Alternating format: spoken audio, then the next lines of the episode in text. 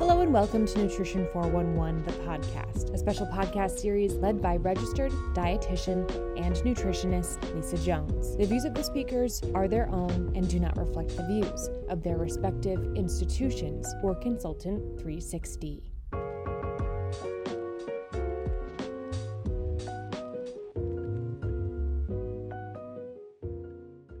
Hello and welcome to Nutrition 411, the podcast where we communicate the information you need to know now about the science, psychology, and strategies behind the practice of dietetics.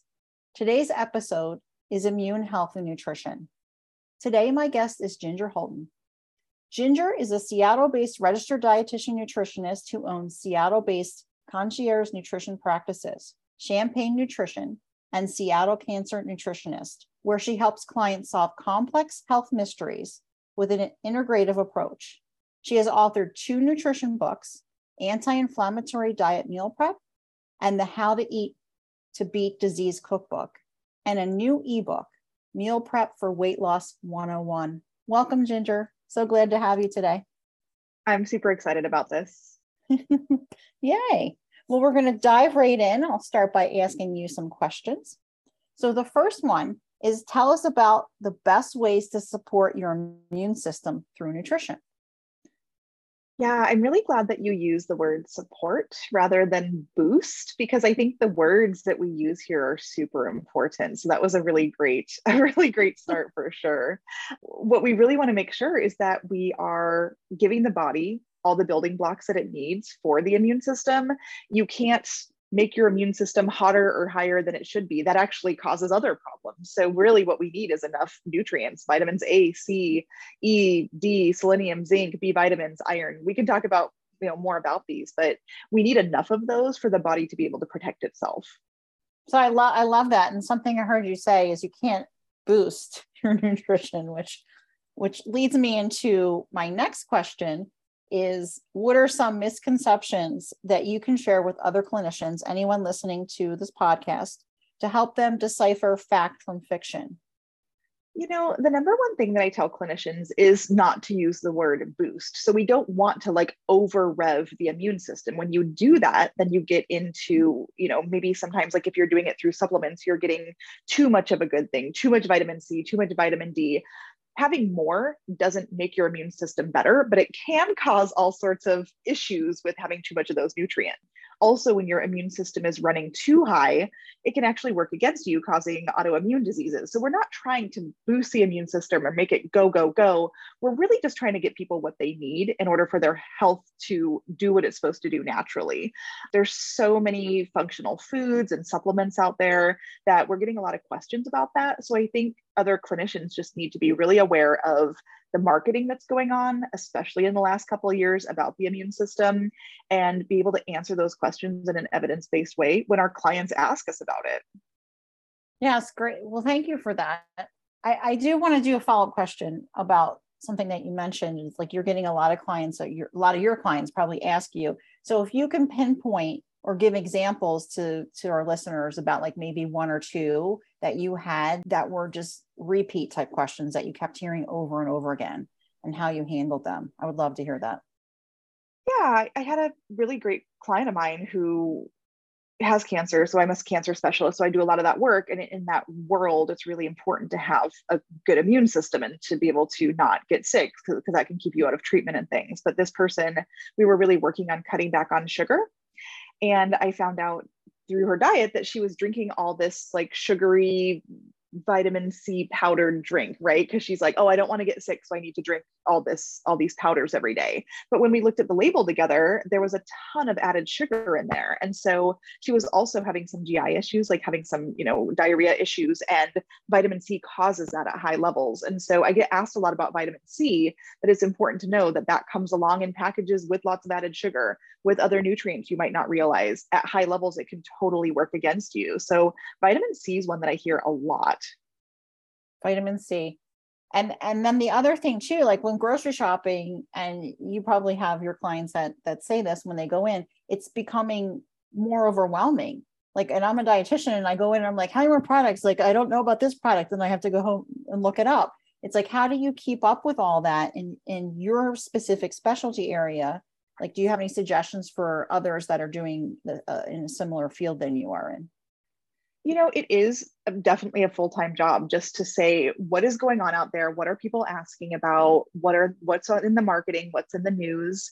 You know, another thing that you'll see if you walk into any store right now, even now, is elderberry. People are just asking about it. There's studies about it. It's so the vitamins are popular and the botanicals are popular. So I think it's important to look and say what part of the plant are they using? How much is in here? What's showing up as potentially helpful in studies? So, as practitioners, we need to go to the research to say, is this evidence based? If so, how can I help answer questions for my clients? Are they getting a ton of extra sugar or other weird nutrients that they don't need? You know, how do we bring things down to earth for people? Yes, that, that is such a great point, too. And then, like, if you can sum up one, like, if a client comes into you and says, like, how do I navigate this? And you could just say like one sentence to them or one tip, what would be the best practice tip that you would give them?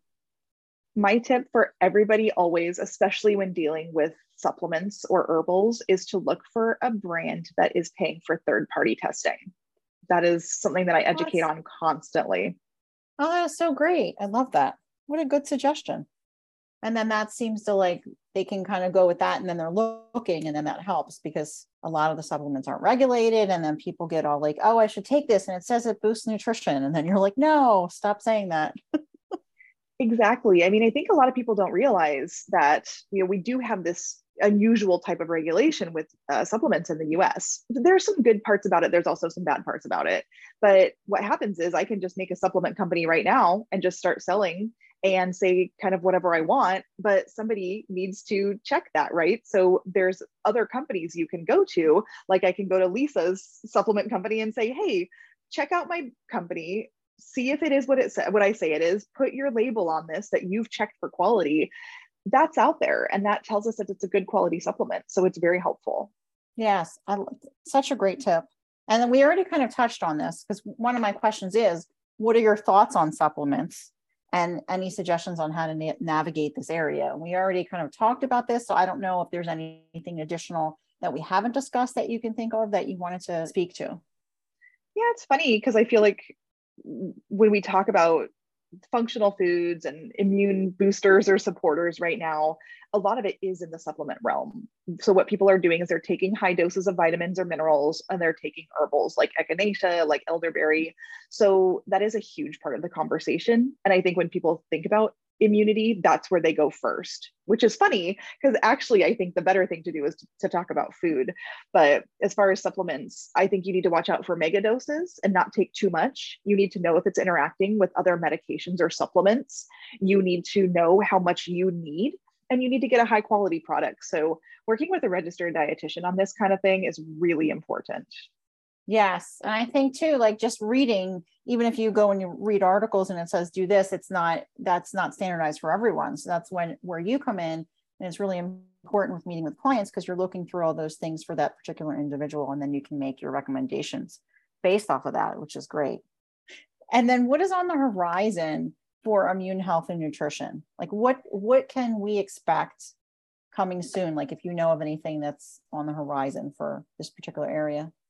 Well, I think we're going to keep seeing a lot of this chatter because we're still dealing with cold and flu season, new viruses popping up, like, you know, kids going back to school, like that's coming right around the corner. So I think we're going to continue to see a lot of marketing and chatter in this area. There's also a lot of really cool research coming out. Like there's some really interesting research about vitamin D and COVID, for example, or omega 3s and how they can help, or elderberry, pretty effective in some ways against cold and flu. So there is some really interesting research. And as that comes out with more clinical trials, which are going on, I think we're going to keep seeing these products. I think we're also going to keep seeing functional foods. So, like fortified foods, you know, orange juice with things added, or, you know, especially things marketed to kids and teens. I think we're going to keep seeing that too. So the more sharp we can be as consumers and working with medical professionals that know, the better. So for dietitians, do you have any recommendations on how they can keep up with those skills, brush up on supplements? Like, is there a go to resource that you would recommend? you know, one of my favorite things to recommend is the DPG, the Dietetic Practice Group DIFM. Do you know them? Yes. Yeah. They're so awesome. Dietitians and integrative functional medicine. I've been a member of that group for a really long time, but they have a lot of information about immunity, about supplements. Uh, they have an integrative course that you can take. So a lot of this lies in the integrative realm, and that's a really great resource, I think. That's a great recommendation. Thank you. And for and for those that aren't members of the academy, would there be another resource that you can recommend for people that fit in that category too? Yeah, definitely. I mean, one of one thing that I'm on almost every day, and you have to get a subscription, but Natural Medicines Database is a really great place to go and check. You know, if, if I want to know about echinacea right now, I just pop over there and it tells me if it's, you know, good, what the efficacy is, dosing. So that's a good one. And I also really like consumer labs. I think they do an awesome job of protecting everybody and getting a really great information about products and supplements. Fantastic. So that's three resources right there. There you go, done. So you check one place, you check another. so thank you. Next, I kind of want to move into one story or an, an analogy that would showcase the work that you've done, whether it's been patient or or something involving immune health and nutrition that you want to highlight that just top of mind for you. Sure. Yeah. I was actually just talking to a client the other day, and she got diagnosed with cancer right when the uh, pandemic started and has gone through the whole thing with surgeries, treatments, really having a poor immune system because what we're seeing with a lot of people that have cancer is really poor white and red blood cell counts. So that makes it really challenging. You feel like you can't interact in the way you want to, you can't go to events. You just have to be so, so careful when your immune system isn't strong. But she was telling me that she felt that through our work with nutrition, she really had more skills to navigate that because we worked on increasing calories, getting enough protein those are the baselines. And then really looking at foods that do help with the immune system, like iron, like selenium, like vitamin C foods. And then we also treated a vitamin D deficiency by requesting from her medical team that we she get a test. So really we did support her immune system and navigated deficiencies and she has not been sick and she's been able to stay in treatment and has done really really well so i've seen that a lot and the power of nutrition is important to recognize in this world Oh, it's so important. And that's wonderful news. So thank you for sharing a positive story about one of your patient clients. Have you have you ever had any that you worked with that maybe you talked to them about the whole boosting nutrition thing, but they still managed to just continue to bring you in more research articles? And then if that's the case, how did you then change their mindset to move on to currently where you're at, like what you teach? Right. You know, my style of working with clients is to be really high level and share research back and forth. So I have a re- lot of really, you know, really in depth folks, and they have a lot of questions and they'll send me research articles constantly. And what they send is like these minute studies on like this antioxidant or this antioxidant. And what I end up saying is we need to pull back like every antioxidant from fruits and veggies has benefit but we need to eat it as part of the whole food. So i really try to pull people out of the the weeds of the individual nutrients and look at how food is interacting as a whole.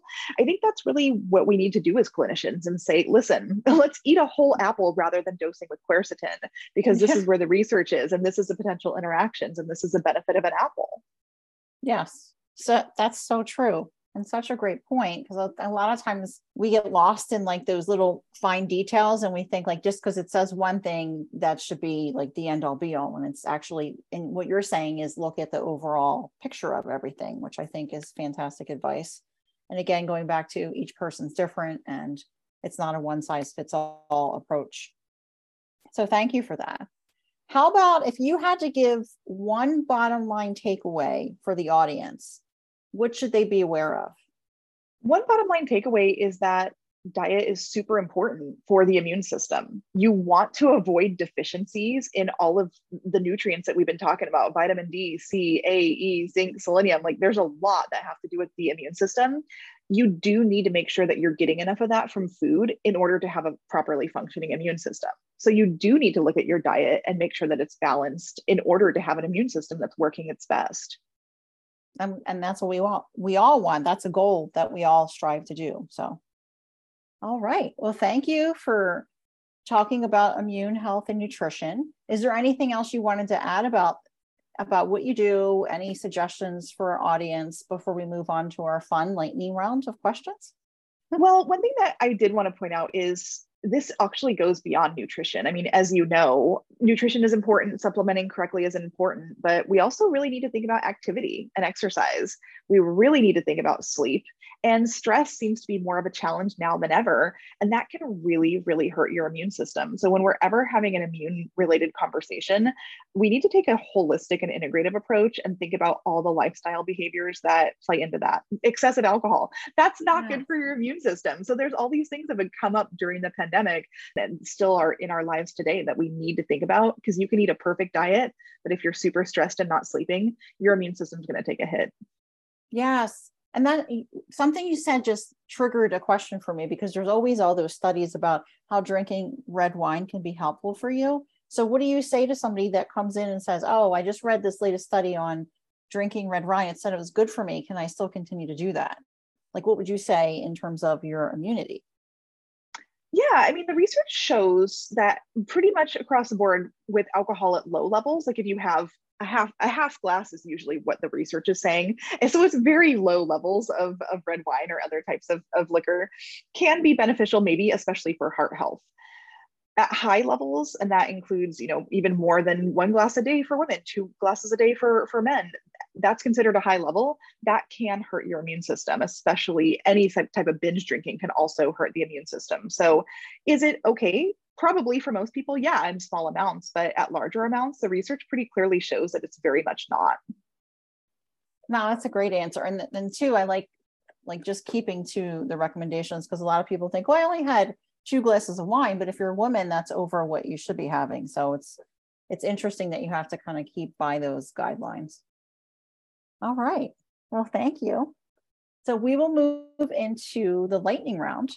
And the first question I have is because I'm looking at a photo of you right now, and behind you is your champagne nutrition. So I want to just kind of get the backstory of your fabulous name for your business. Oh, yes. You know, the reason that I'm a dietitian partially is because I worked in the restaurant industry for a really long time. I was a bartender and a restaurant manager for years, all while I was going to nutrition school. And I really developed a passion for food culture and the joy of food and how important it is to people around the world and the connection between alcohol and food. So I just love that aspect of it. It's what made me passionate about nutrition in the first place. Then I went, I became very clinical and I love working with people that have chronic diseases. So I do all this clinical work, but ultimately champagne nutrition is about, yeah, maybe having a glass of champagne, but even more than that, including foods that you love and really looking at nutrition as a whole with the joy of of eating and including more foods rather than cutting them out. Yes, I love that. And the joy of eating. It's so important to kind of combine the because you, want, you want it to be fun. So that your your name exemplifies that. So if I had a glass of champagne right now, I toast you. We could cheers. yeah, there you go. How about since right now it's so it's so hot out as as of this recording, what is your favorite way to cool off on a hot day? Ooh, we are very into sitting in our yard and putting a little sprinkler on so that it's sprinkling our feet. That's what we do over here in Seattle. But it's not as hot here as it is where you are. What's your temperature today? What did you? Today is very cool. It's in the 70s, but it has been in the 90s and 100s this summer, to be fair. Okay. I would trade. I would love to be there right now. We're at close to 100. So it honestly feels huh. refreshing right now. Yes. yes. So you don't you might not need the sprinkler today for your feet, but if it was a little hotter. no, I honestly wore a sweatshirt when I was walking this morning. So it's a very cool climate today. very nice. And how about your what was your top best summer vacation that you can think of and why? Oh, that's such a great question. Actually, I just had one um, this year in June. I whitewater rafted and camped in the Grand Canyon for 10 days. Nice. So you didn't take like any of the donkeys going down or anything like that, did you? You just no, we got dropped in at one point and came out at another point, but it was very hot there. And we hiked and had adventures and swam and got in a lot of white water and had an amazing group and great food. And it was kind of the adventure of a lifetime. I would recommend it to anybody. Oh, that's so cool. It's on my top 10 to do list. I just haven't, I've been to the Grand Canyon, but not the, the, that part of the trip that you're talking about. So speaking of your, how did you, what is your number one tip to stay hydrated during like outdoor activities? Like you probably had to work on staying hydrated because it can get really hot there. Big time. You know, I talk a lot about hydration with my athletes or people work, you know, living in very hot climates, and then we'll get more into electrolytes. So, you know, when water just isn't enough, but I'm not usually in that situation because I'm not a pro athlete and I live in Seattle.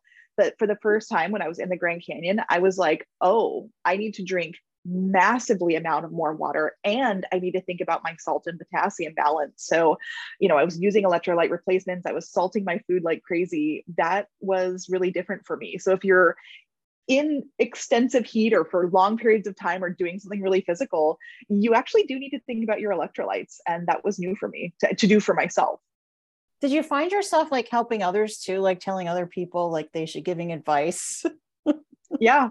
There was actually it was awesome. There was another dietitian on the trip. We like discovered that we were both dietitians and got super excited and we were helping everybody and people were asking us questions about the food there and hydration. There was actually it was really cool. There was a woman that was quite quite an uh, older and she was struggling with the heat and so we were both helping her and keeping an eye on her.